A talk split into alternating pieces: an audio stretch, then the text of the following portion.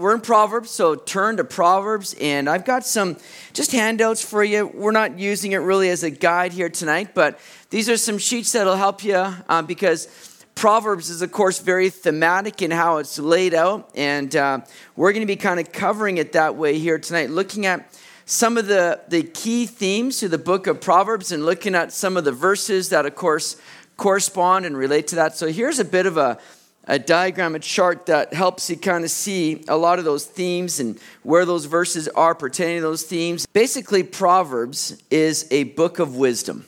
All right, we're going to be seeing uh, a lot of wisdom is coming out from this book. It's in the category of wisdom literature, where you've got books like Job, Song of Solomon, Ecclesiastes, Proverbs, and of course, Psalms. These are all books of poetry in the section of poetry that we're we're um, looking at here in this uh, last little bit here on Wednesday nights, and we're going to be continuing on in, in these books of poetry as we continue on into Ecclesiastes next Wednesday and then on into Song of Solomon.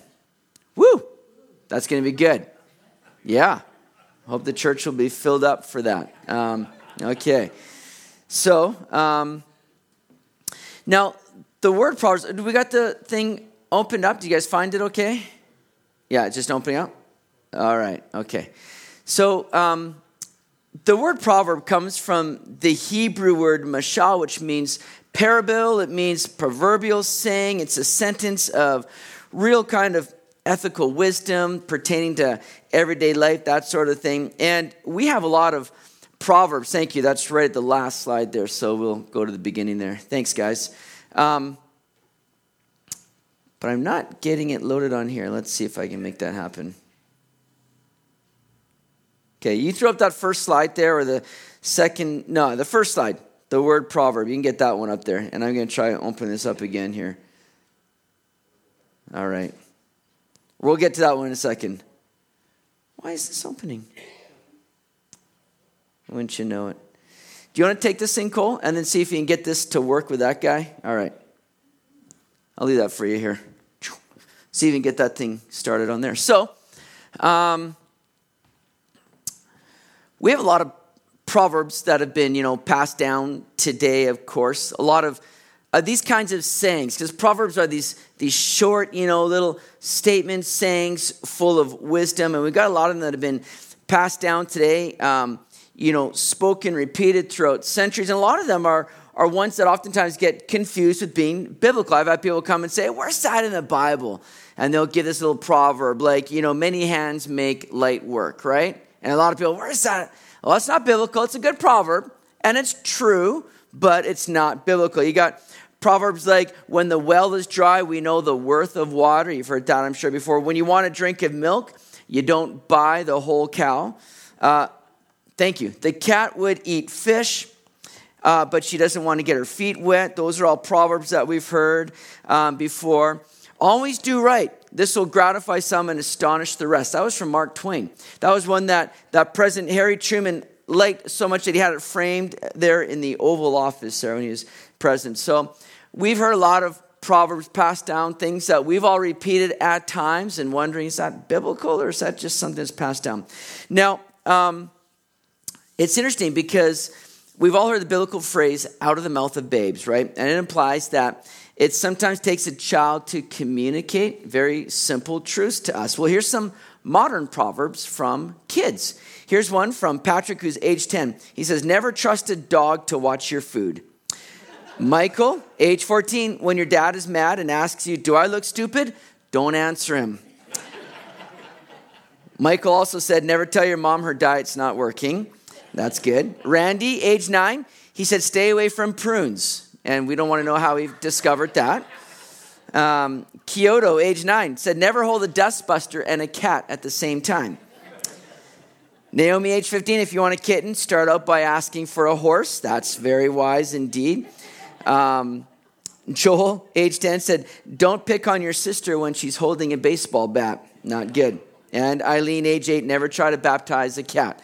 So, good sayings to live by, no doubt. These are ones that hold some valuable truth to us. And the book of Proverbs is going to have a lot to, to offer us. It's going to have a lot of things that are, you know, not just wise sayings, but these are often, you know, right from the Lord, and they're, they're ones that are meant to be helpful, encouraging, and, and to really guide us, you know, oftentimes in life. Now, a little contrast between the Psalms that we've been looking at for the last three Wednesdays as opposed to Proverbs here. Psalms are meant to be a devotional read, Proverbs are a disciplined read. Psalms deals with worship, whereas Proverbs deals with workmanship. Psalms is to be read on one's knees. It's very, like we said, devotional. Proverbs is read on one's feet. It's all about living a certain way or, or you know, how to live life. Psalms teaches us how to get along with God. Proverbs teaches us how to get along with really one another, all right? And so there's some contrasts that we see coming out of Psalms and moving into Proverbs. And these are meant to really encourage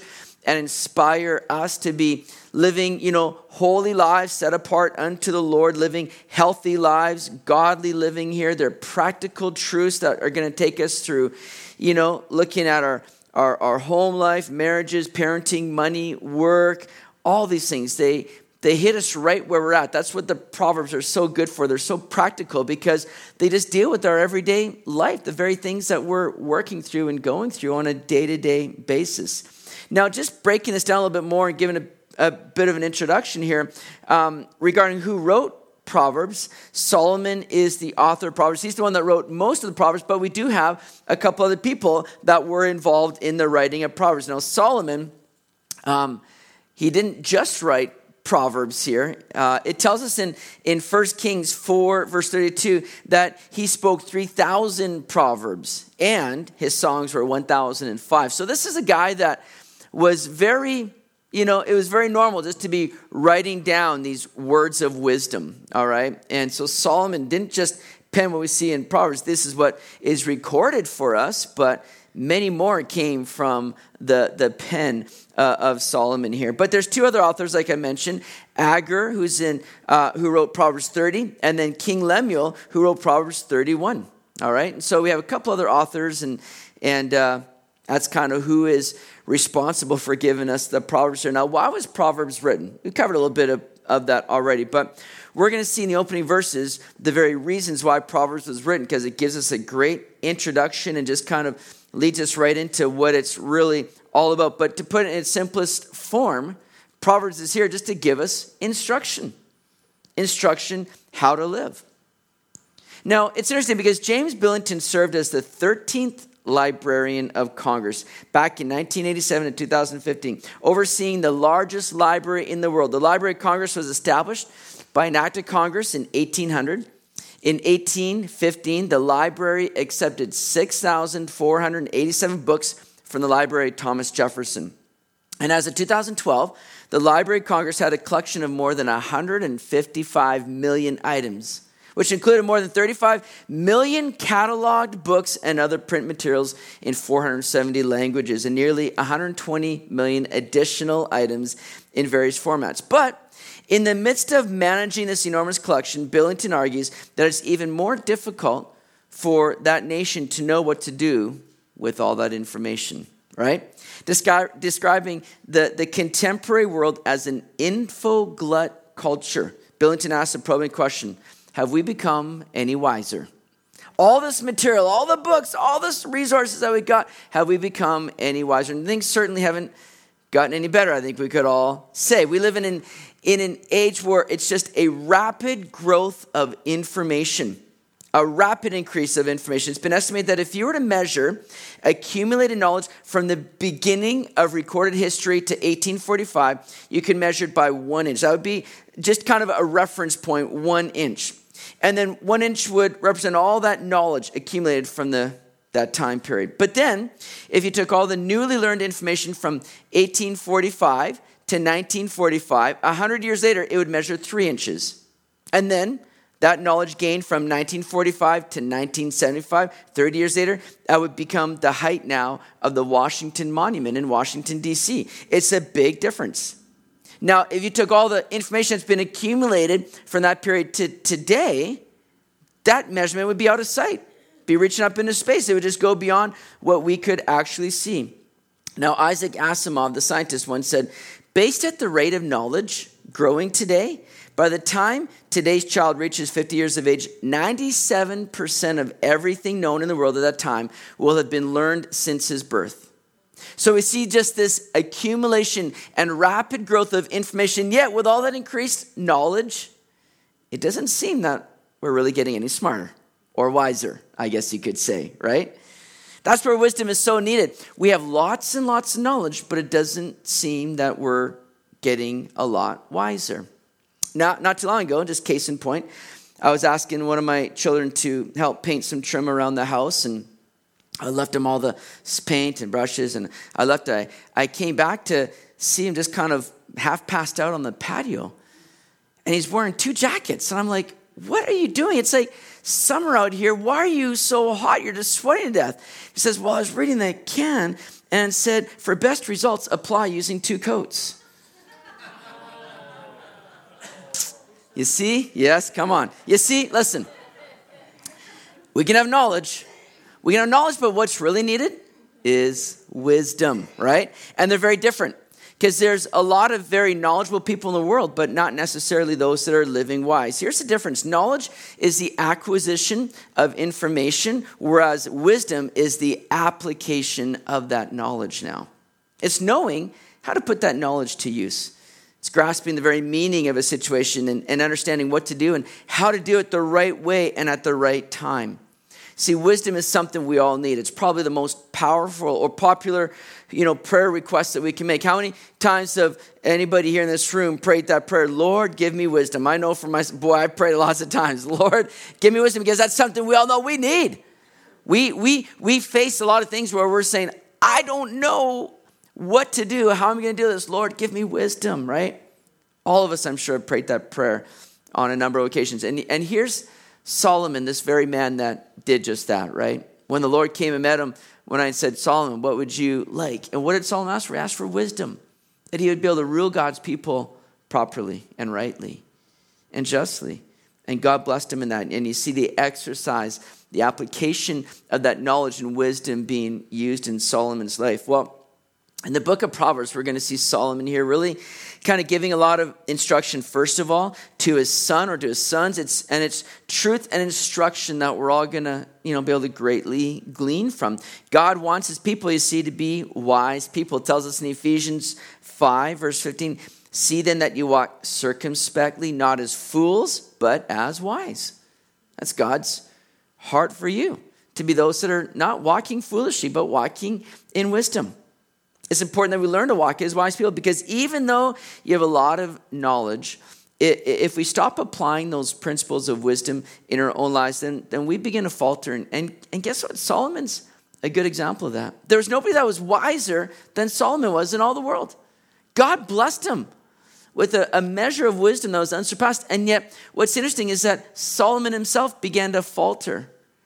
Not that he wasn't maybe all the time wise, or knowledgeable, but he stopped putting that into practice and applying it in his own life. And he drifted. He drifted and he went away from the Lord.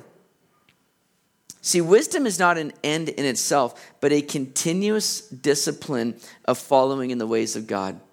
It's saying, Lord, I want to continue to, to follow you, to, to learn of you. We, we never stop learning, ultimately. We never stop disciplining ourselves in the exercise of just living out this wisdom.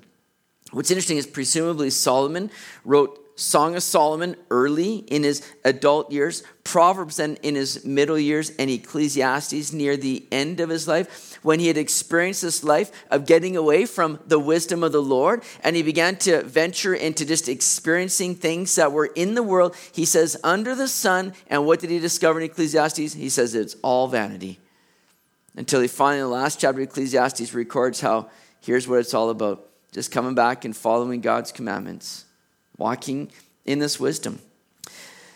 So we've seen, you know, here why Proverbs is written, what it's all about. Here's how we need to look at Proverbs, because the, the book of Proverbs is not just this kind of anthology of proverbs and, and, and, statements, though it is that. But we, we see how it's broken down because in chapters 1 to 9, we have an important introduction. It's instruction on how to make proper use of the Proverbs found in, the, in all the sections that are going to follow. And the emphasis on those first nine chapters is on wisdom and, and folly. It's really a call to wisdom. Chapters 10 to, to 15 sort of break down the, a series of contrasts between life of wisdom and the life of folly. And, and in chapter 10 is where we begin to look at the more kind of familiar proverbs and wise sayings as these short little kind of you know rapid fire statements of uh, of truth you know and and the closing chapters of the book contain again just another variety of proverbs that give us counsel and uh, counsel over many different areas of life here now here's a here's a way that proverbs is divided up here um, just kind of what I just went through. Um, wisdom and folly contrasted, chapters 1 to 9. Then we see these Proverbs of Solomon compiled by, by himself. We see chapters 25 to 29, Proverbs of Solomon that were compiled by Hezekiah's men. Then chapter 30, the sayings of Agur. Chapter 31, the, the sayings of King Lemuel. But, you know, the book of Proverbs doesn't really follow a real kind of certain flow as you read through it. It's like just, like I said, giving those little short, rapid fire, pithy statements on a variety of subjects. So that's what we're going to be doing here is we're kind of flying through the book of Proverbs here. We're not obviously going to be able to cover you know a lot of the proverbs but what we're going to do is we're going to sort of look at some of the themes that we're going to be seeing in the book of proverbs and we're going to cover a few of the verses that pertain to that theme and this is just a again not an exhaustive list we're just going to cover a few uh, certain things and just kind of give an idea about what these Proverbs are all about and how they relate to us and how they're meant to instruct and lead us on in wisdom here tonight. And it's also important that we kind of remember, too, that as we study the book of Proverbs, that, you know, they're not all being written and, and regarded as these kinds of full on promises of God, every single one of them.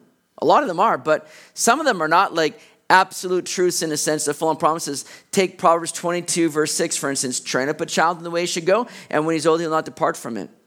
That's not a. We know that there are times where you could do everything right and training up a child in the way he should go, but there are still times where they're going to depart. They're going to go their own way, and they may never come back. Some, and most likely will. And, and here's the thing here's what Solomon is ultimately saying is that, you know, there's, there's going to be a much greater percentage of having a child follow the Lord when you raise him up in the ways of the Lord. But again, these are not, you know, full on promises of God, but rather oftentimes generalized statements of what is usually true in life. So it's not that you take all the proverbs and go, well, that's not. No, it's God's word. It's meant to be there to encourage us and instruct us. But again, they're not absolute, in a sense, promises all of them to say this is matter of fact how it's going to go. Okay? So let's look at kind of the beginning of the book, the, the introduction here in chapter 1, and we're going to cover verse 1 to 7 here, talk a little bit uh, about this here. It says in chapter 1, verse 1, the Proverbs of Solomon, the son of David, king of Israel to know wisdom and instruction, to perceive the words of understanding, to receive the instruction of wisdom, justice, judgment, and equity, to give prudence to the simple, to the young man knowledge and discretion. A wise man will hear and increase learning, and a man of understanding will attain wise counsel to understand a proverb and an enigma, the words of the wise and the riddles. Verse 7 The fear of the Lord is the beginning of knowledge but fools despise wisdom and instruction. So here's kind of the first theme or subject that we're going to really deal with is the fear of the Lord. That becomes very important. In fact, this is, I think you could say, is the key verse to all the Proverbs, is right here in verse 7 of chapter 1. That the fear of the Lord is the beginning of knowledge, but fools despise wisdom and instruction. 14 times in the book of Proverbs, we see, see that phrase the, the fear of the Lord. It's important. It's something that God wants us to really grasp and understand, and He repeats it oftentimes. We also see it here in Proverbs 9 10. The fear of the Lord is the beginning of wisdom, and the knowledge of the Holy One is understanding. Job talks about in, in chapter 28, verse 28 of Job. And to man he said, Behold, the fear of the Lord, that is wisdom, and to depart from evil is understanding. Psalm 111, verse 10 The fear of the Lord is the beginning of wisdom. A good understanding have all those who do his commandments. his praise endures forever. But now, we've all heard that phrase, but really, what is the fear of the Lord? Because the way that we perceive that is not really what is implied in the biblical understanding of that phrase, fear of the Lord. I think a lot of times we get it kind of mixed up because for us today, when we hear the word fear, it means like we're worried about, we're under a threat of something. We're scared, we're fearful. And so when we hear the fear of the Lord, we oftentimes get that image of us kind of cowering and worry and fear the Lord. Like he's just ready to pounce on you for every little mistake. And there's this, but that's not what really Solomon is getting at. That's not what we're talking about here because the fear of the Lord is the, the beginning of knowledge. This is a, a good thing. You see, the fear of the Lord biblically means that we're to have a right reverence or respect of God, a right awe of God.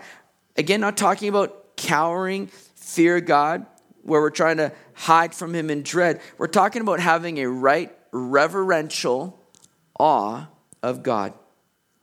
Yeah, you know what? We're, we're to fear Him, knowing how great He is, but don't we always see the Lord coming and countering that fear with a fear not? Fear not. Not, not have a fear uh, of worry and dread, but have a right view of God. Have a right awe of God. See, if we're to walk as wise, it begins with knowing God, having a right view of Him, that He is great and He's the Almighty, powerful, one and only God, and that we now just live in submission to Him, knowing ultimately that submission brings blessing. And you see, it's all centered in our love for God and His love for us. It becomes very relational rather than it being about rules and this kind of worry of uh, or, or, religion of like well i gotta honor god i gotta fear god i'm afraid to even do anything lest he come back and counter that with something that's not the right fear of the lord the fear of the Lord is knowing who God is, knowing who we are. That we're not God and He is. He knows what's best. So I'm going to live my life for Him in submission to Him, knowing that that's what's going to lead to blessing in my life. That's the fear of the Lord that we're to have. And then our, our fearing the Lord becomes more about not wanting to displease Him. We're, we're recognizing all that He's done for us and his goodness and grace towards us, and we just want to honor him and follow him. That's the fear of the Lord. And that, Solomon says, that's the beginning of knowledge. That's where it all begins, right there. And it's not just the beginning point, it's the very foundation of a life that is built on wisdom. It's the very foundation of it. And look at the contrast there in verse 7 that fools despise wisdom and instruction. They don't like it, right? They look at God and they think, I don't need to listen to you. I know what I'm doing. I want to be in control of my life. I want to do my own thing. I want to go my own way. I don't need you, God. They, they despise wisdom and instruction. And on that note, much of what we read from chapters 1 and 9 is just that contrast between wisdom and folly, the wise person and the foolish person. And so Solomon lays out chapters 1 to 9 just this real instruction, you know, to his son or, or sons and wanting to train them up, raise them up in the right ways, wanting them to follow in the ways of the Lord. And these are great instructions for us. Look at verse 8. My son, hear the instruction of your father and do not forsake the law of your mother, for they will be a graceful ornament on your head and chains about your neck. Now, that expression, my son, like I said, it's repeated all throughout those first few chapters of Proverbs. And, and really, we hear just that heartbeat of a parent desiring the best for their kids. And ultimately, isn't that the heart of the father? He desires the best for his children. He says, Hey guys, I, am not giving you my word. I'm not giving you instruction to restrict you or rob you of joy. I, have got, I, I've got the best intent for you. God's heart is for us.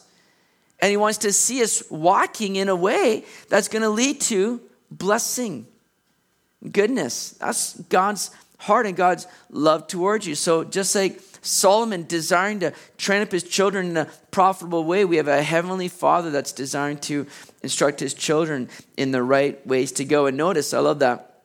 And when you follow those instructions, it brings honor and beauty to that life. Just like Solomon says, it's like the crown of a king or necklace of a, a, a queen, graceful ornament on your head or chains about your neck. So awesome. So, the fear of the Lord, that's kind of that first main topic we see in the book of Proverbs. And here's some benefits to the fear of the Lord. I'll put some verses up rather than flipping through all over. We'll turn to a lot of Proverbs, but I'll put some up on the screen as well. Proverbs 10 27. The fear of the Lord, um, let's see. Okay. The fear of the Lord prolongs days, but the years of the wicked will be shortened. The fear of the Lord, Proverbs 15 33, the fear of the Lord is the instruction of wisdom, and before honor is humility. The second part of Proverbs 16 6, in the fear, by the fear of the Lord, one departs from evil. Proverbs 19 23, the fear of the Lord leads to life, and he who has it will abide in satisfaction. He will not be visited with evil. Aren't those great benefits to the fear of the Lord? It prolongs days, it's the instruction of wisdom, by the fear of the Lord, you depart from evil, and it leads to life and satisfaction. Bring it on. Fear the Lord is not a heavy. Man, this is something that benefits, that leads to greater life. Well, we move from the fear of the Lord now to look at wisdom. Wisdom is obviously what Proverbs is really all about. Jump over to chapter 3. Chapter 3, and we're going to pick it up in verse 13 as we look at some proverbs regarding wisdom here. Says, Proverbs 3, verse 13 Happy is the man who finds wisdom, and the man who gains understanding, for her proceeds are better than the profits of silver and her gain than fine gold. She is more precious than rubies, and all the things you may desire cannot compare with her. Length of days is in her right hand, in her left hand, riches and honor. Her ways are ways of pleasantness, and all her paths are peace. She's a tree of life to those who take hold of her, and happy are all who retain her. So, as we've been seeing, wisdom is linked to following the Lord and walking in obedience. It's, it's gaining this kind of understanding. And the person that's walking in the Lord's ways, guess what it says? They're going to be happy. Don't you love that? Joy becomes really a natural byproduct of the one that is wise and wisdom equates to following the Lord, walking in his ways. The byproduct of that is joy, happiness. Why? Because you're living life the way that it was created to be lived. You're following God's ways for life. That's the heavenly bliss we experience. That is all about just being right with God. And the Lord promises that the life lived in His wisdom is the life that's going to be the most beneficial and the most fruitful. You see, we need to see really the value that there is in living a life uh, that's just tracking in that wisdom of God. Because you can take all the treasures that this world, you know, lifts up and holds in, in high regard and, and with great value to it. And guess what? Wisdom, as Solomon says, wisdom still comes out ahead of all of that. Wisdom still is worth far more than that. In fact, Solomon says her proceeds are better. Don't you love that? The return of that which you gain from living out wisdom, walking in wisdom. The proceeds, the return of that is far greater than all the other things that the world puts a high value on. Man, it's so worth it. And not only that, but look at verse 18. It's like we get paradise restored in a sense because wisdom becomes unto us a tree of life. Verse 18 there, chapter 3. Just like Adam and Eve had that special relationship with God, but threw it all away through disobedience, we get to experience that relationship restored when we search for and find that wisdom and live in it. The fact that wisdom is a tree of life does not mean, you know, immortality for us, but rather that it'll bring a quality of life that's unmatched. That's greater than anything else that you will encounter or might experience in the world. So it's important to keep in mind also that, that God's not kept wisdom from us. This is not something that, you know, God's got locked away and it's like some big, you know, puzzle or mystery of how to attain that or you got to go through certain steps. This is not something that, that God's really kept restricted or just for the, you know, special few or the elite. This is something that God has very readily made available to us because He's given us His Word. It's in His Word that we find just that wisdom of God. It's to be studied and enjoyed and, and read daily. And then we know that the Word became flesh, dwelt among us. You see, Jesus becomes that true wisdom of God today. And, and we have seen Jesus through God's word so that we might see God more, so we might understand that wisdom. In fact, 1 Corinthians 1.24 says, But to those who are called both Jews and Greeks, Christ the power of God and the wisdom of God. 1 Corinthians 1.30, But of him you are in Christ Jesus, who became for us wisdom from God, and righteousness and sanctification and redemption. So as we're abiding in Jesus, we're beginning to see even more clearly just this wisdom of God that He has for us. Following Him, living in Him. Jump over to Proverbs 4, verse 7. Proverbs 4, verse 7 says this Wisdom is the principal thing. Therefore, get wisdom. Get wisdom, guys. And in all you're getting, Get understanding. Exalt her, and she will promote you. She will bring you honor when you embrace her. She will place on your head an ornament of grace, a crown of glory she will deliver to you.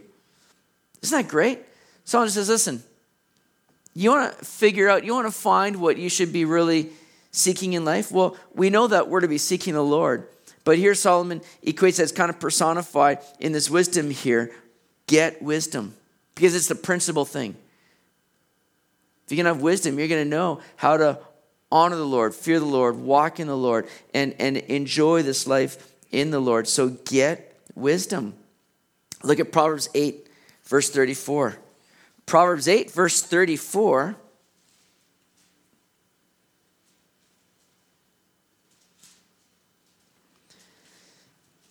834 Blessed is the man who listens to me, watching daily at my gates, waiting at the posts of my doors. For whoever finds me, speaking of wisdom, finds life and obtains favor from the Lord. Man, find life.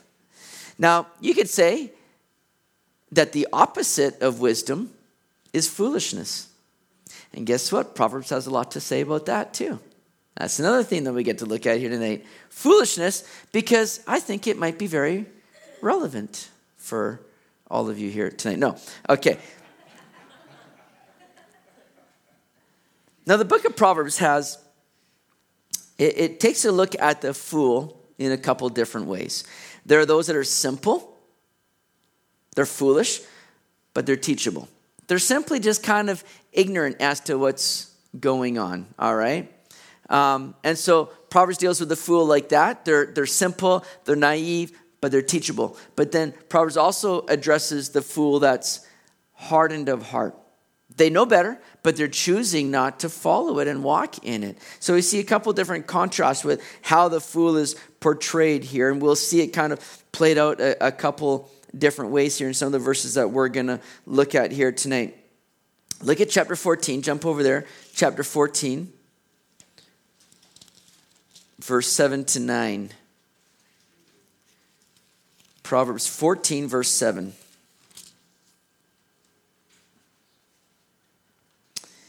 It says this Go from the presence of a foolish man when you do not perceive it in the lips of knowledge. The wisdom of the prudent is to understand his way, but the folly of fools is deceit. Fools mock at sin, but among the upright there is favor. So, the fool addressed here, they have no desire to act in a way that's wise. They're just really not interested, right? And when you're dealing with those sort of people, you got to know when it's time to walk away, right? You got to know when to hold them, know when to fold them, know when to walk away, and know when to run. That's a that's. I think that's in Proverbs chapter two. I think somewhere, somewhere there. but you got to know when it's time to leave the foolish behind, right? Now, listen, there's a time when our presence is necessary to come in and add light and, and fruitfulness there to a situation to have an influence. But there's time when we need to go away when we do not want to be influenced by the foolish. And so this Proverbs is like, go from the presence of a foolish man.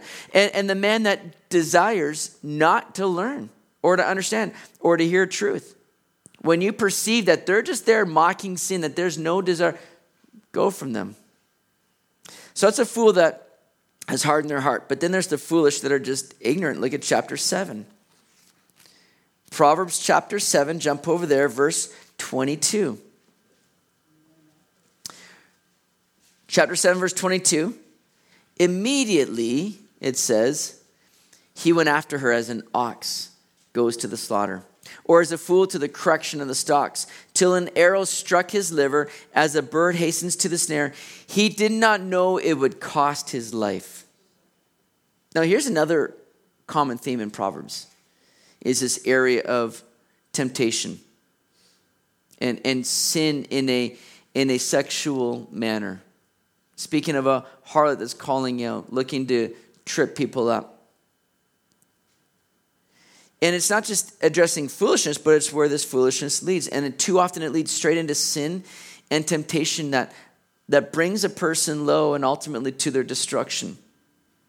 Because here's a man now that's just kind of ignorant, naive, sees this person flirting, calling out to him. And he runs to it without thinking it through, without walking in wisdom, without practicing wisdom. And he goes without realizing, and this is so heavy to, to see and read that he did not know it would cost him his life. And, and how we need to have that view of sin.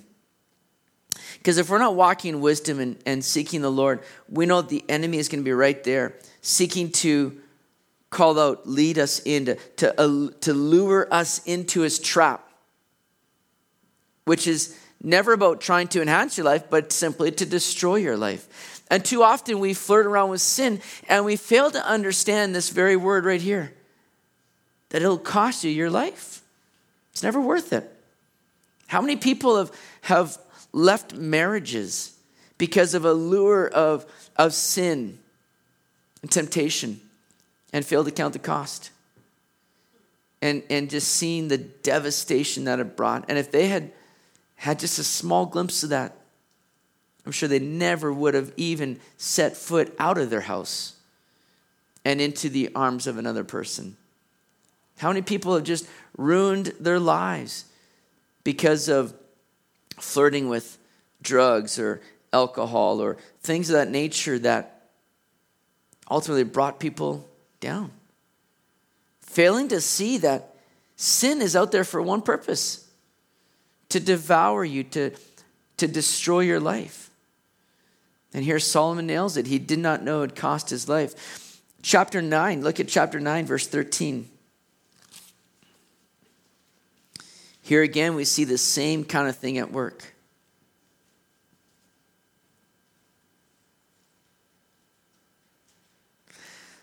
Chapter 9, verse 13 A foolish woman is clamorous, she is simple and knows nothing for she sits at the door of her house on a seat by the highest places of the city to call to those who pass by, who go straight on their way. Whoever is simple, let him turn in there. And as for him who lacks understanding, she says to him, Stolen water is sweet, and bread eaten in secret is pleasant. Very enticing. But he does not know that the dead are there, that her guests are in the depths of hell. See, it's just like the enemy, isn't it? Just like our enemy, Satan, who is calling out, saying, Look at what I've got for you. It's pleasant. Oh, it's gonna, it's gonna be helpful to you. It's gonna be satisfying. He calls out, and yet so often we fail to see that that's, that's the way of death. That's where the dead are. There's, there's been victim after victim that have walked into that that are lost now that we fail to take into account. How important it is that we're following in that wisdom and fear the Lord, countering a life that we can be so prone to walk in, and that's the life of foolishness. Let us be sure that we're holding on to God's word living it out. Now, the foolish are not hard to spot because, well, they just act foolishly oftentimes, right? Look at Proverbs 14, verse 7 to 8 here, or 17 to 19. A quick tempered man, I'll put up on the screen, a quick tempered man acts foolishly, and a man of wicked intentions is hated. The simple inherit folly, but the prudent are crowned with knowledge. The evil will bow before the good, and the wicked at the gates of the righteous. So, here we see that again the, the trail of, of sin and the flesh just being seen here. A quick tempered man acts foolishly, and the simple inherit that folly. Well, we move from foolishness to look at another common theme in the book of Proverbs, and that is pride. Pride is something that's addressed oftentimes here. Chapter 11, verse 2.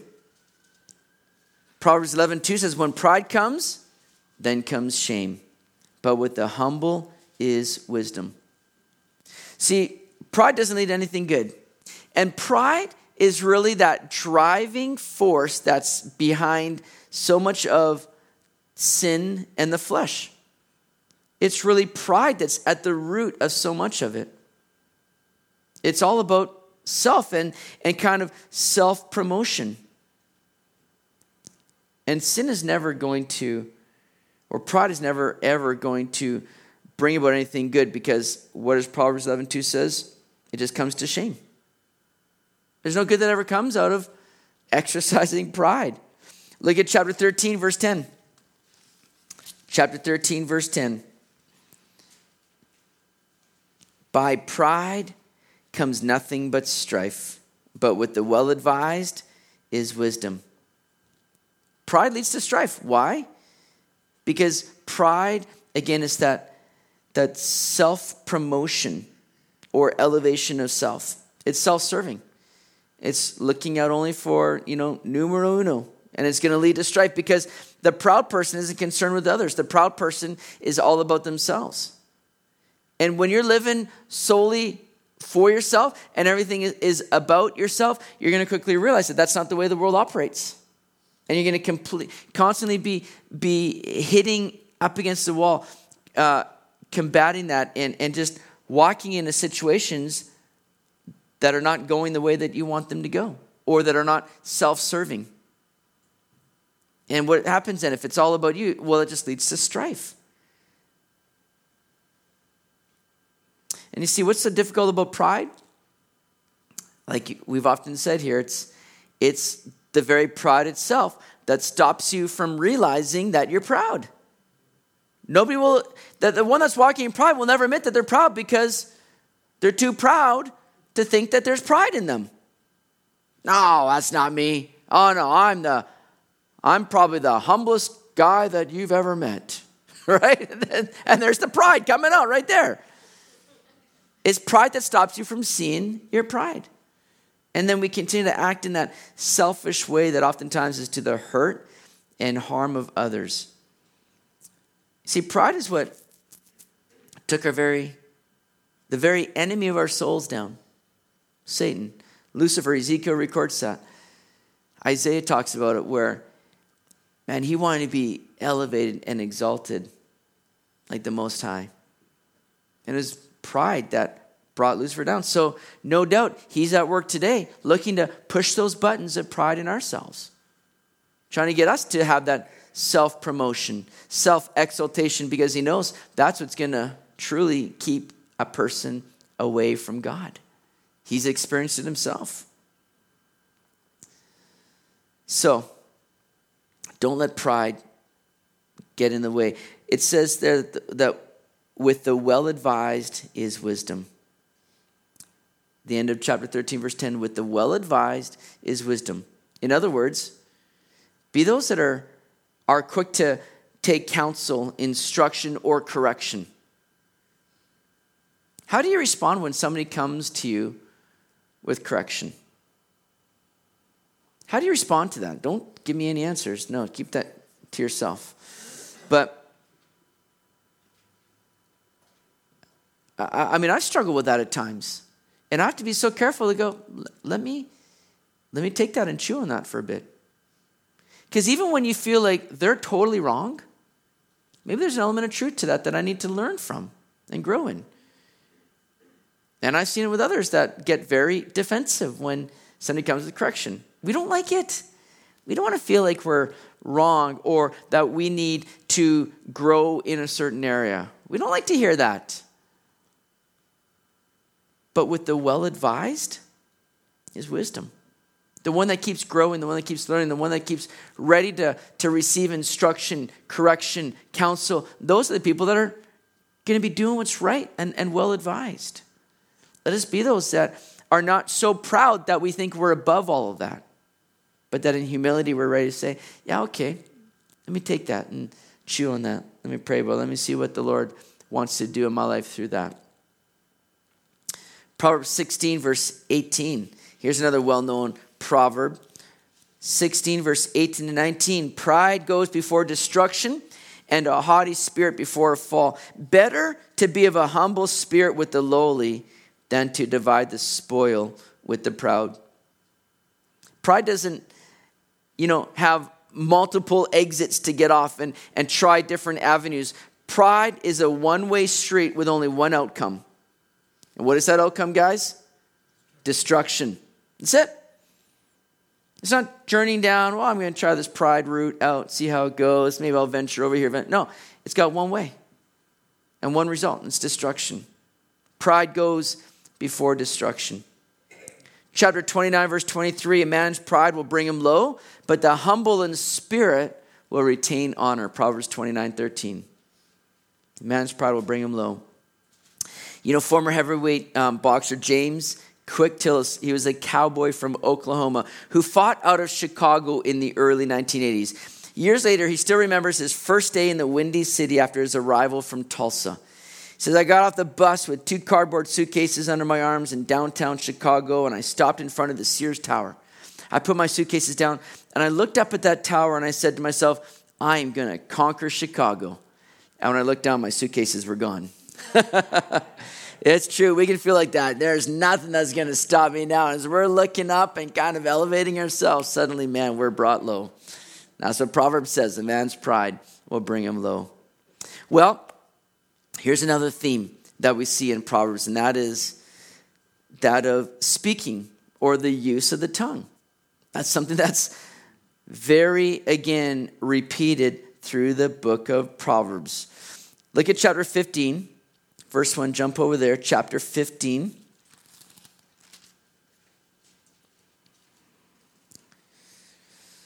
It says in verse 1 A soft answer turns away wrath, but a harsh word stirs up anger. The tongue of the wise uses knowledge rightly, but the mouth of fools pours forth foolishness. Go down to verse 4. A wholesome tongue, it's a tree of life, but perverseness in it breaks the Spirit. It's a great picture that we see here where it says that a wholesome tongue is a tree of life, right? A tree of life, there in, again in the Garden of Eden, where we've already seen that alluded to in Proverbs already. But just where, again, just the abundance and fruitfulness and vitality came from. And here now, it says that a wholesome tongue is like that.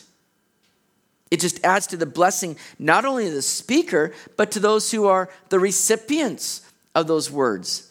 It just adds life and fruitfulness and vitality to it. Yet we also know that our choice of words can also be a detriment, right? Either in stirring up anger or causing great hurt. Soft answer turns away wrath, but a harsh word stirs up anger. There was, maybe you've heard this story, but there was a woman who went away on a business trip. She called back home to her husband to check in on things. And after some initial chatting they had, she says, How's the cat doing? And the husband just quickly replied, Dead. And the wife's like, Oh, honey, that's so harsh. Why'd you have to respond that way? Why'd you have to just blurt it out like that? Why didn't you speak a little more kindly and break the news to me a little bit more gently? And the husband's like, Well, what do you mean? What could I have done differently? She says, Well, you know, you could have said to start that it was up on the roof, and then, you know, when I continue the conversation and asked a little bit more, you could have said, well, you know, the, the cat was starting to act a little bit sluggish here. And then, you know, when we pressed a little bit more, you, you could have said that I had to take him to the vet. And then, you know, eventually the cat died. You could have just sort of brought that on a little bit more slowly. That was just so harsh. I said, okay, I didn't, you know, realize the protocol I needed to follow in announcing bad news here, so I'll take that into account here. Start talking a little bit more, and the woman says, by the way, how's mom doing? He said, well, she's on the roof. Okay. Listen, we all know that words have a way of really building us up or, or tearing people down. Look at chapter 18, verse 21. Chapter 18, verse 21.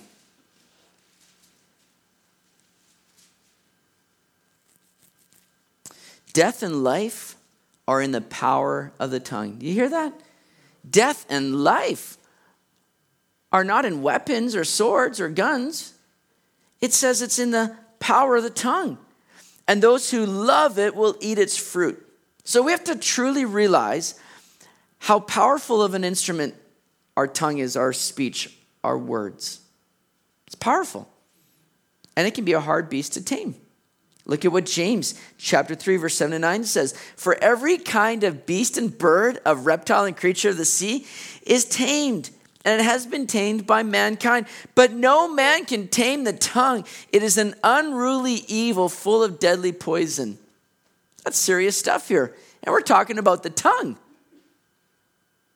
And I think so often we fail to really realize the power that we hold in the words that are spoken powerful words that can just ruin a person or just speak life into them.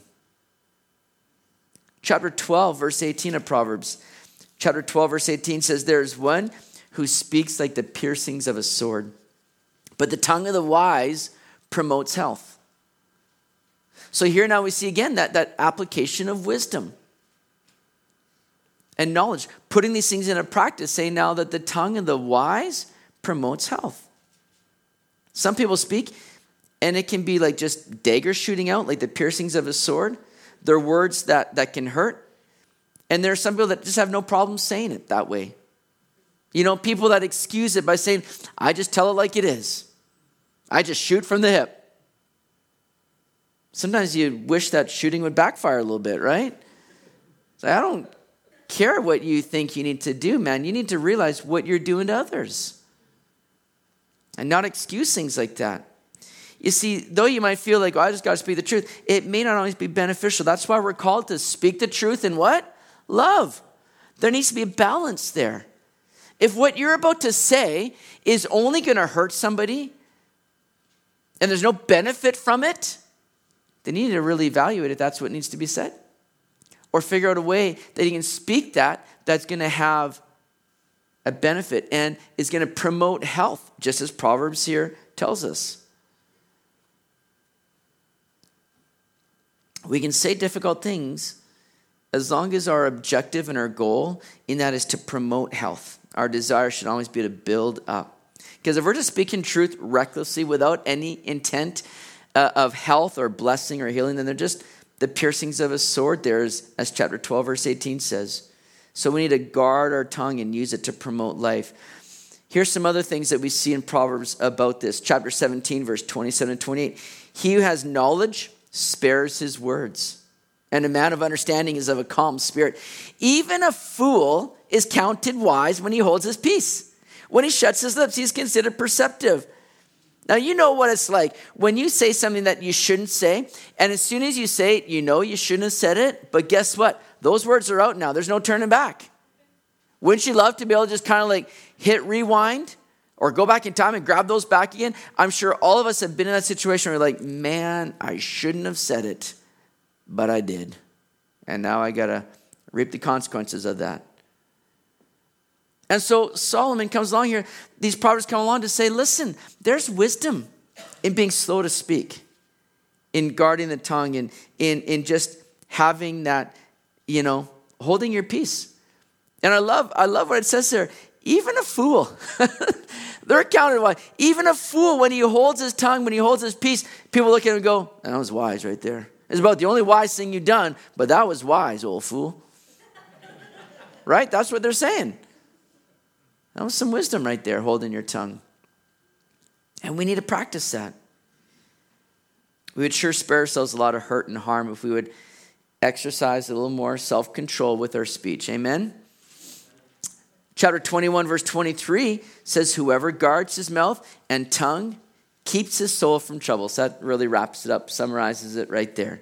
Whoever guards his mouth and tongue keeps his soul from troubles. Well, another theme we see in the book of Proverbs is this of work or work ethic. Let me put up some verses here. We're going to run through these kind of quickly here just to kind of get a, a summary of what Proverbs has to say about work ethic. Chapter 10, verse 4 to 5. He who has a slack hand becomes poor, but the hand of the diligent makes rich. He who gathers in summer is a wise son. He who sleeps in harvest is a son who causes shame. Chapter 13, verse 4 The soul of a lazy man desires and has nothing, but the soul of the diligent shall be made rich. Chapter 22, verse 29 Do you see a man who excels in his work? He will stand before kings, he will not stand before unknown men. And then 28, verse 19 He who tills his land will have plenty of bread, but he who follows frivolity will have poverty enough. So Proverbs talks a great deal. Notice that's only just a sample of the many verses that talk about, you know, the lazy man versus the diligent man. And those that are saying, I'm going to work, I'm going to serve, I'm going to be busy, I'm not going to just sleep all day. I'm not just going to kind of twiddle my thumbs and do nothing because when I do that, then I have nothing. But the diligent man is going to prosper, Proverbs will say. And lastly, let's look at just now another theme which really kind of addresses just sort of the way of the Lord because Proverbs also teaches us that ultimately the Lord is in control. And aren't you grateful for that? See, when we allow Him to take the lead, then we begin just to enjoy the blessings of following Him and being directed of Him. Because it's in Him when we know that we're tracking with Him, we're following Him, and, and He's just taking the lead that we find that strength and, and security in life. Look at what Proverbs 3 5 to 6, probably one of the more well known verses here. Trust in the Lord with all your heart and lean not on your own understanding. In all your ways, acknowledge Him, and He shall direct your paths. Chapter 10, verse 29 The way of the Lord is strength for the upright, but destruction will come to the workers of iniquity. 16, verse 9 A man's heart plans his way, but the Lord directs his steps. I like that. 20, verse 24 A man's steps are of the Lord. How then can a man understand his own way? 21, verse 2 Every way of a man is right in his own eyes, but the Lord weighs the heart. And here's a very key verse, too. And this is why we need to seek the Lord and be led by the fear of the Lord and his wisdom, because it's the Lord that always has the last say. Turn, turn to chapter 19, verse 21. Proverbs 19, verse 21. Last verse we'll look at here tonight. Because if we're not seeking him and being led of him, then we're just running ourselves into the wall because his plans are the ones that prevail, not ours. Here's what chapter 19, verse 21 says There are many plans in a man's heart. Nevertheless, the Lord's counsel, that will stand. The Lord's counsel is that which is going to stand. The Lord has the final say. That's why it's important that we get behind the Lord, that we start walking in the fear of the Lord, with that wisdom being applied and lived out, not as fools that we start doing these things that Proverbs says, taming the tongue, watching these things, keeping pride in check, saying, God, I want to honor you. I want to follow you, Lord. Because it's your ways and your counsel, your word that stands and nothing else. So, Lord, let me get behind you in all that I'm doing so that I may follow all that you're doing, God, ultimately.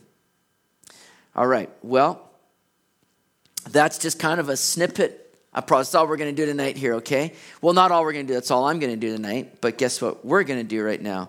We're going to split up into, into just small groups here. We're going to take just maybe three, four of you, two if you want. And I'm going to put some questions up on the board here that I want you guys to discuss together and talk about, and then we'll, we'll share them with one another in a few minutes. We got some time. So move around. Get up. If you want to take your whole group and move to a certain area of the room and spread out, you can do that. But find another two or three people or just one other person if you need to and get together with somebody and just go over these questions. Look at it. You'll take your Bible with you and, and examine some of these things, and I'll call upon some of you for some answers.